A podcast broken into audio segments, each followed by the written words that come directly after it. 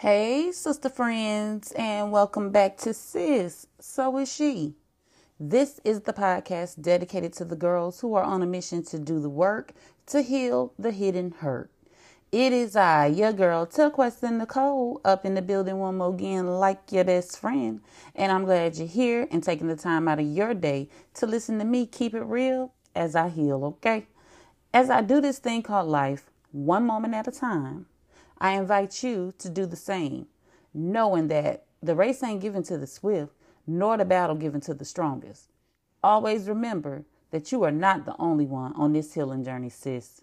So is she. Let's go. Hey y'all, so I'm back with a fresh episode. It's your girl Taquissa Nicole. This is So Is She the podcast. And today, y'all, I just want to talk about anxiety and how it really messes with me sometimes. Um, like this is fresh off my brain because I'm actually just like feeling all over the place as far as friendships go, right?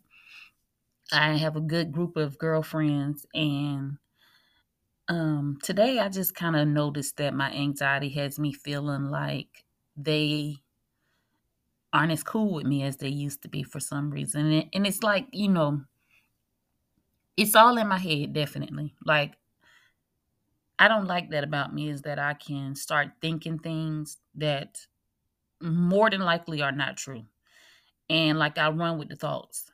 It's like if I'm not getting a certain reaction, if I'm not if I if it if it looks like or it feels like somebody's pulling back from me, then I'm just that's that's just my my brain is wired to be like, "Oh my god, why? What did I do? why aren't they talking to me as much? Why don't they like what i'm saying? Why why do i you know like it's so crazy and it's all anxiety. Like i'm so bad at getting in my own head and thinking creating scenarios that are not real.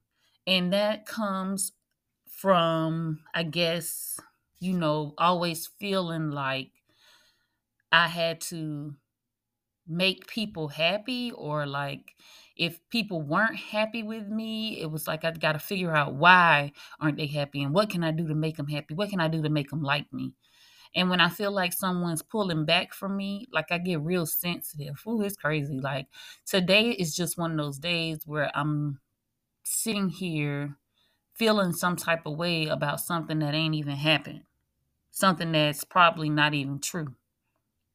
And I hate that about myself so much. Like, that's one of the things that I want to learn how to just be okay with if something is changing and it's changing in a going in a direction I don't really like. I want to learn how to be okay with it. But more than that, I want to learn how to get out of my head.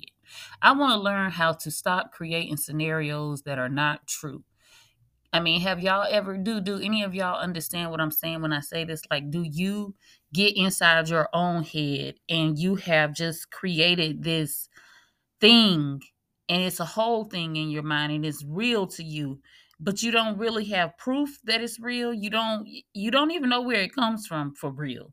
It's just that, oh my God, you feel this way, so it has to be the truth they don't like me or they are pulling away from me or whatever the case may be. Do any of you relate to that?